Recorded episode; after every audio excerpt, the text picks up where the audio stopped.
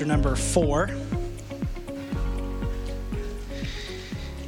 And uh, we've just started here on uh, Ephesians 4, and uh, basically what God is teaching us about the practical side of all the doctrinal things that we've been going through in Ephesians 1 through 3.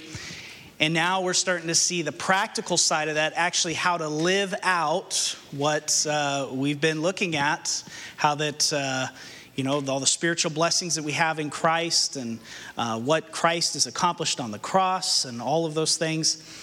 And um, last week we looked about, uh, we looked at unity and how, as believers in Christ, we are to be uh, pursuing unity um, because it's important uh, because God believes that it's important. I mean, uh, He tells us it's important. Uh, his Son, uh, Jesus, when he was praying in the garden uh, just before he was going to go to the cross, he prayed for unity uh, for his followers. And basically, our, our foundation of our text here this morning, Ephesians chapter 4, we're going to look at verse number 3 to just kind of take us off from that, but we're really going to primarily look on uh, verses four through six uh, this morning. And the idea is for us to be diligently preserving the unity in the spirit and the bond of peace. As believers in Christ, that's what we are supposed to be doing diligently preserving unity. And he says, in the bond of peace. Uh, one way I like to think about that is uh, it's like the glue. It's the glue that holds everything together. Uh, for those of you that have ever built models before, know that if you try to start putting those things together without glue, uh, they don't hold up very well. Uh, you got to have the glue to hold it all together. And that's what Paul is saying is that we got to be preserving this, the unity and the spirit of the bond of peace. And uh, here in these verses, verses four through six, Paul is going to describe basically the elements or the basis of our unity. I kind of like to look at this message this way this morning as kind of like preventative maintenance, okay? Uh, not the fact that we're having disunity here this morning or that uh, people are at each other's throats because one person believes that they can eat vegetables and the other person believes they can only eat meat. Okay, we're not talking about that. What we're talking about here is the basis of our unity, why we should have unity together. And I look at this as preventative maintenance because as believers in Christ, what do we believe?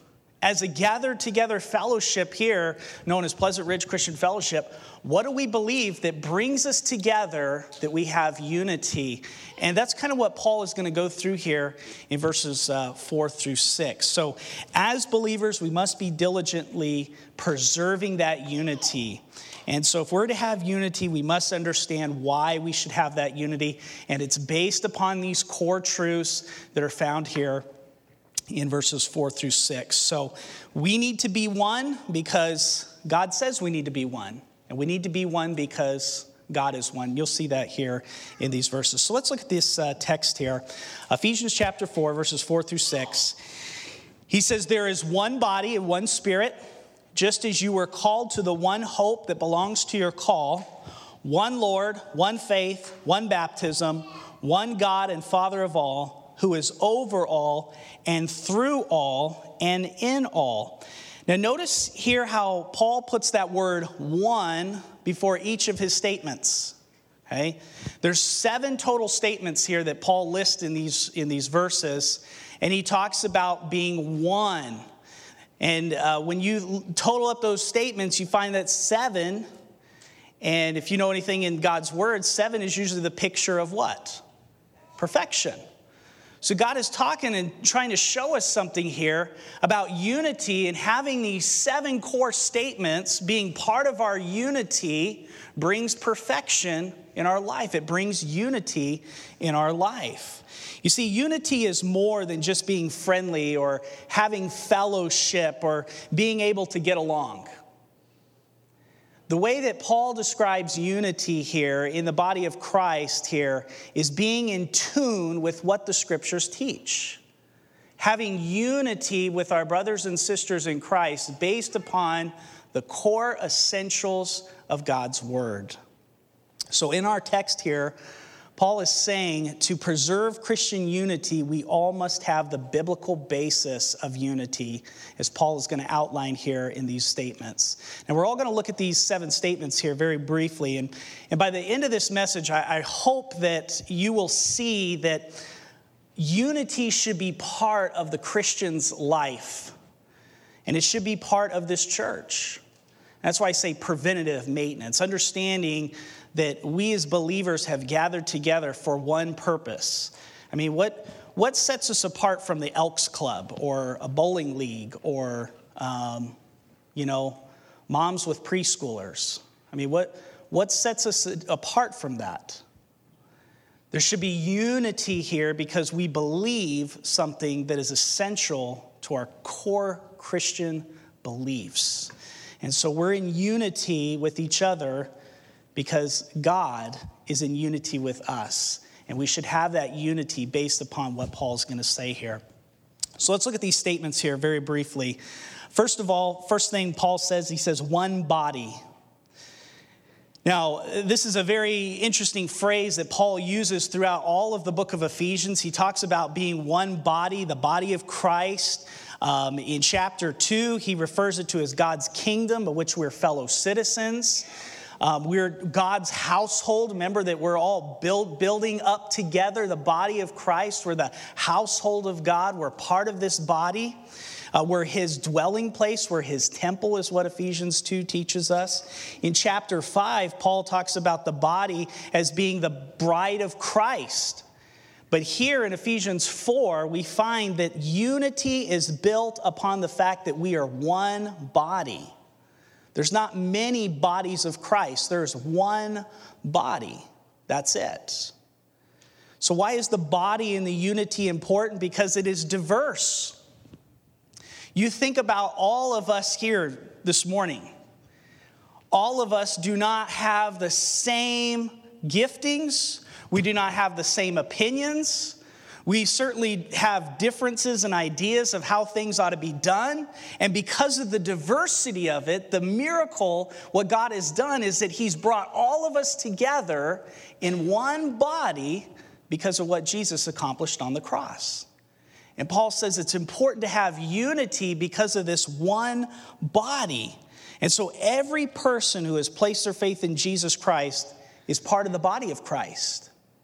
When you meet believers from different places and different walks of life, and you talk to them and you ask them, Are you a Christian? Do you know Christ? And they give you a testimony how they came to know Christ, they're part of the body of Christ.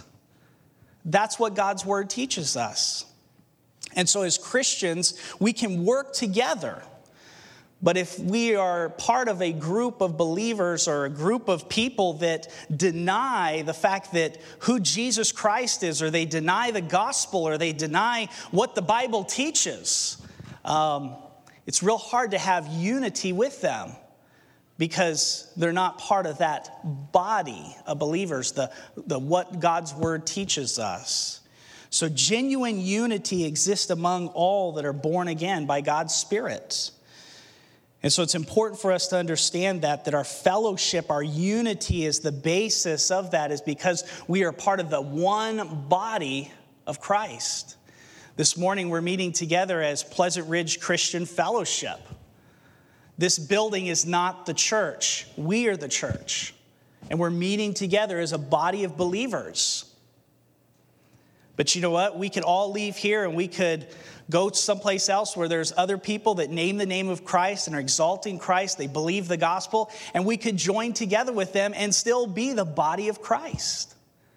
That's what's so amazing about how God's word uh, impacts us and shows us that our unity is not based upon what is on the sign. Our unity is based upon what we believe. That we are part of the body of Christ. So we're one body. Look at the second thing here one spirit. When Paul says one spirit here, he is talking about the Holy Spirit. There's only one Holy Spirit, that's it. So the Holy Spirit is very essential to unity, is what Paul says here, because this is the basis of our unity. And he says the Holy Spirit is essential to our unity in Christ. But you know, it's interesting that there are many believers that divide over the doctrine of the Holy Spirit. Some believe this, some believe that, some take this way, some take it that way. But Paul says here that there is one Spirit. The Bible teaches us that the Holy Spirit baptizes all believers into the one body of Christ at the moment of salvation, 1 Corinthians 12 13. As we grow in Christ, we, we must learn how to walk by the Spirit and be filled with the Spirit, is what Galatians 5.16 and Ephesians 5.18 teach us. And so Paul's point here is that true biblical unity rests on the truth that there is one Spirit of God and that He alone imparts the new birth to us. How did you come to know Christ? It's by regeneration of the Holy Spirit, right? Spirit of God regenerated you. And so we have unity in that, knowing that, hey, this is how I came to know Christ.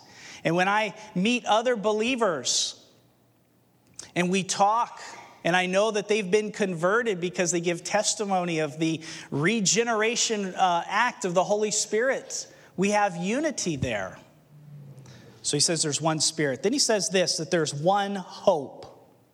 One hope. There's one body, one spirit, just as you were called to the one hope that belongs to your call. One hope. What is he talking about? Uh, jump back with me to Ephesians 1, uh, verse number 18. Paul says this having the eyes of your, uh, your hearts enlightened, that you may know what is the hope to which He has called you. So there's this one hope of His calling. He's referring to the future aspect of our salvation.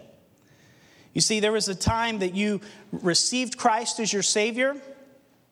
And now that you are living in Christ, you're walking in the Spirit, being filled by the Spirit, you're growing in your sanctification. But there's going to become a time, a future time, when you will see this glorification process where you will see Jesus Christ, you'll be given a new body without sin. You'll be perfect. You'll be in his presence. And Paul's saying there is this hope that we are looking forward to, and that's that hope of our calling. Will be totally changed to be like Christ and to share his glory. And Paul refers to Christ's coming in Titus 2:13 as the blessed hope. John says that when we see Jesus at his return, we'll be changed into his likeness. And in 1 John 3 3, he says, And everyone who has this hope fixed on him purifies himself just as he is pure.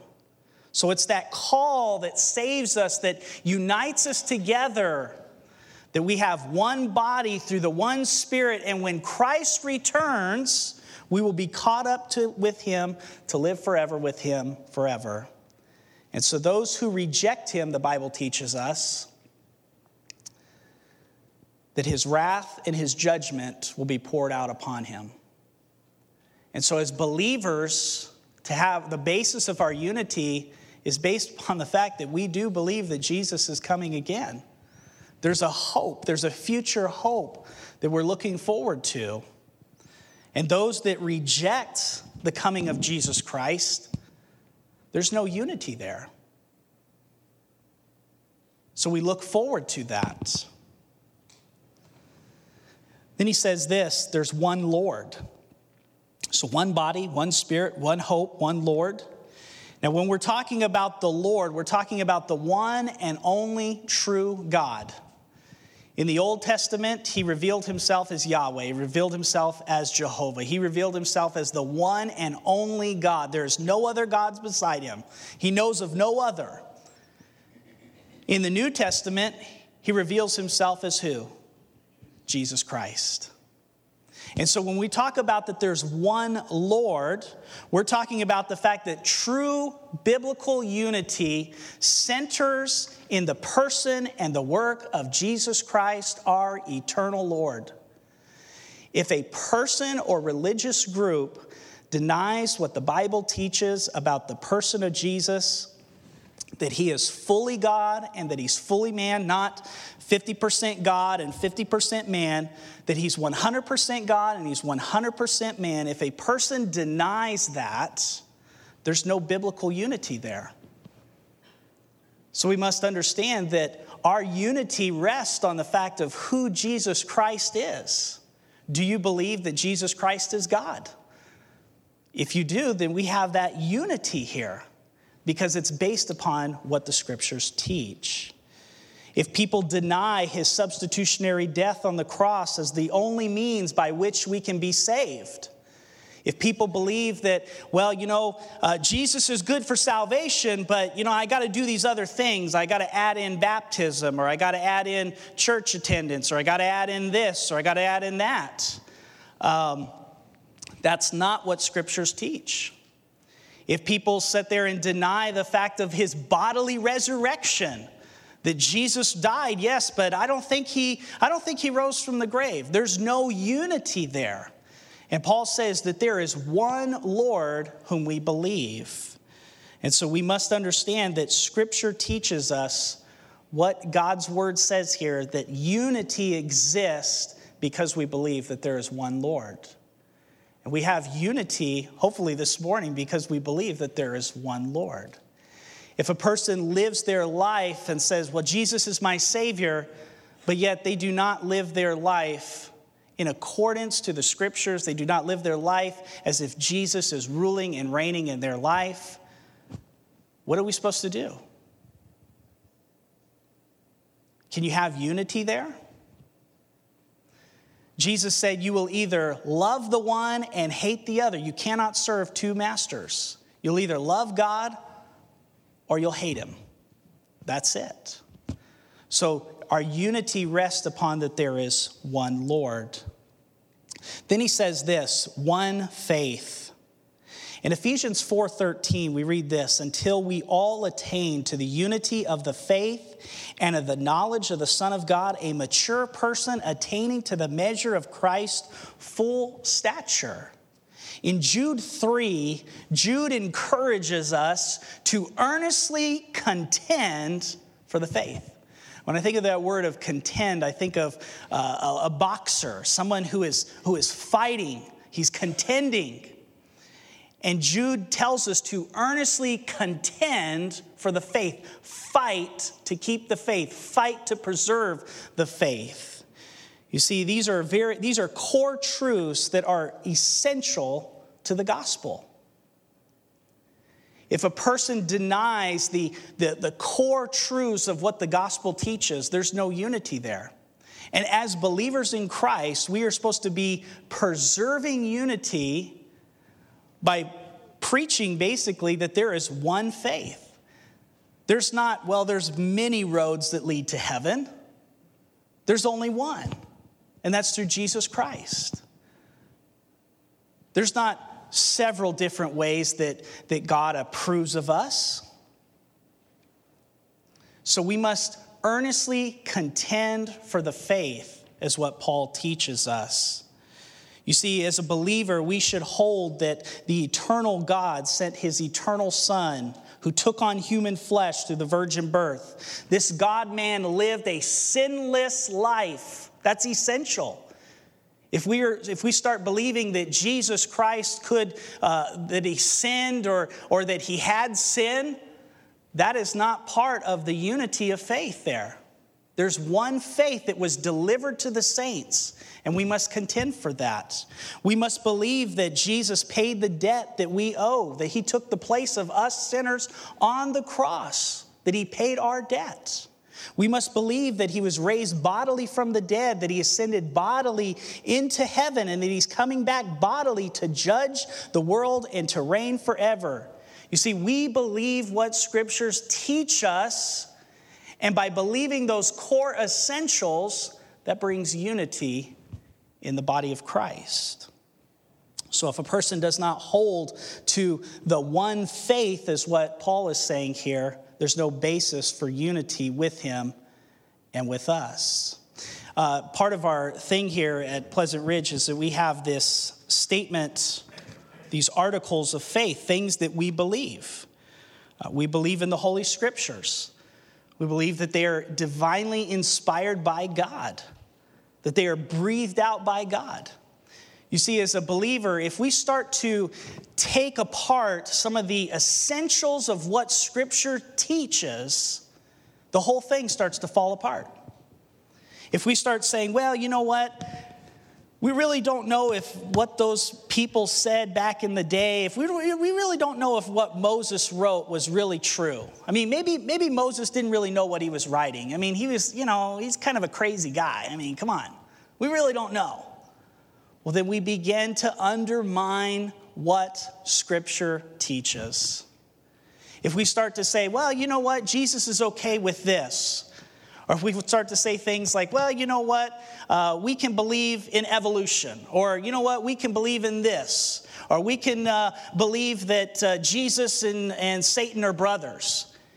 You see, you start to undermine what scriptures teach. There is one faith.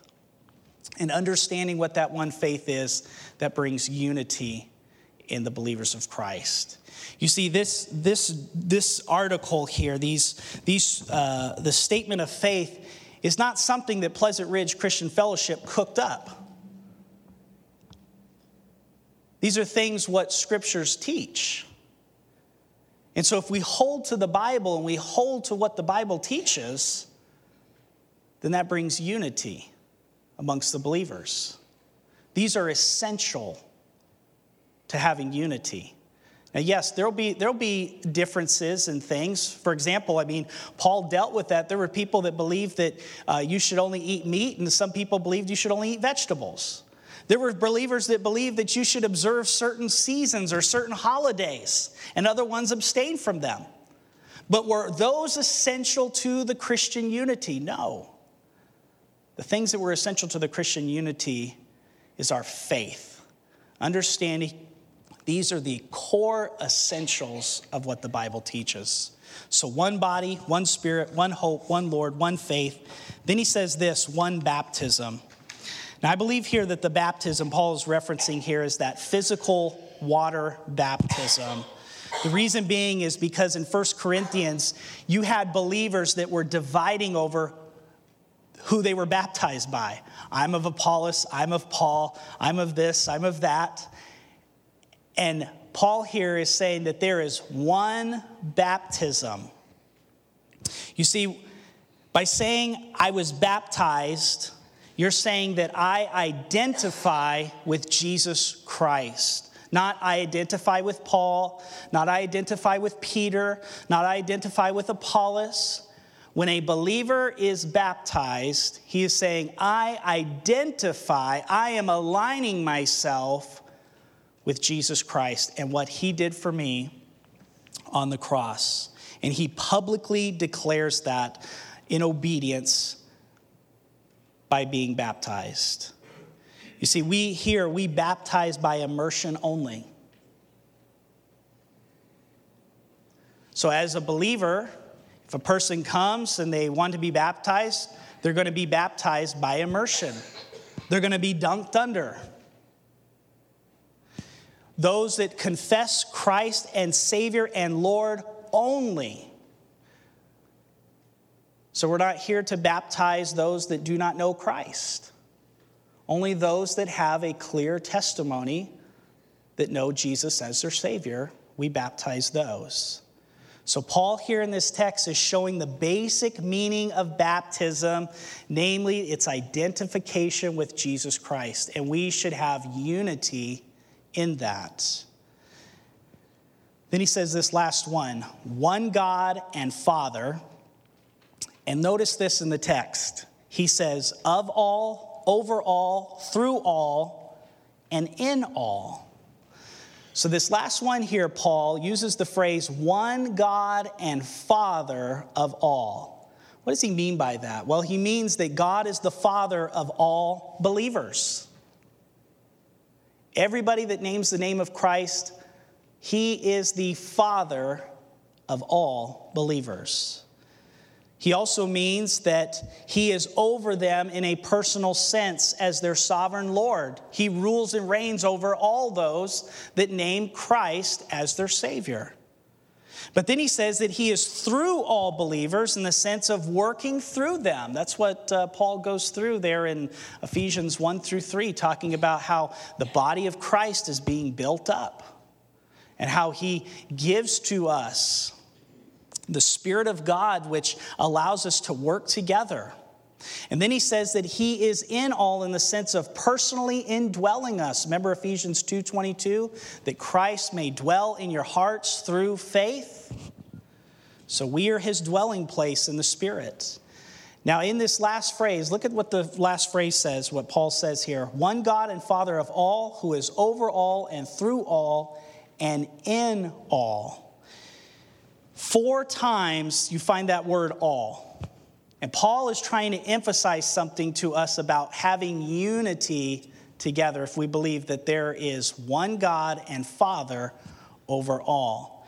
You see, if God is the Father of all believers, guess what that means for you and me? We are brothers and sisters. How does that help us have unity? means we're family. That means when we have disagreements, we work it out as a family. When we can't get along, we work it out as a family. That's what Paul is trying to emphasize here. If he is over all, then we all submit to him as our sovereign Lord. We hold his word as the authority for faith and practice. If I could say one thing to the young people that uh, are still living at home, you need to follow God's word and his teachings, not rest upon, well, this is what mom and dad believe. You need to dig into God's word and find out what scripture teaches for itself. And you need to submit to God yourself because he is over you and you are a follower of him. If he is through all, I must trust that he is working through my brothers and sisters as well as through me. I am not his only servant.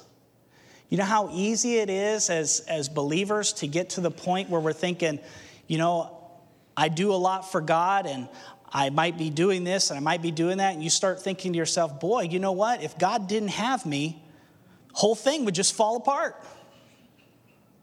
I'm sorry, that's not the way it works. God is using you and using other believers just as much as any other person that claims to name the name of Christ. And so he's working in you and he's working in me. And that should be a basis of unity, realizing that God is at work in our lives. Then the Bible tells us here that He is in all. So if He is in all, then I must respect my brother or sister's experience with God, and I must see God in them. When I serve them, I am serving Him. When I love them, I am loving Him. And that brings unity in the body of Christ because we recognize that they are on this journey with Christ just as much as you are.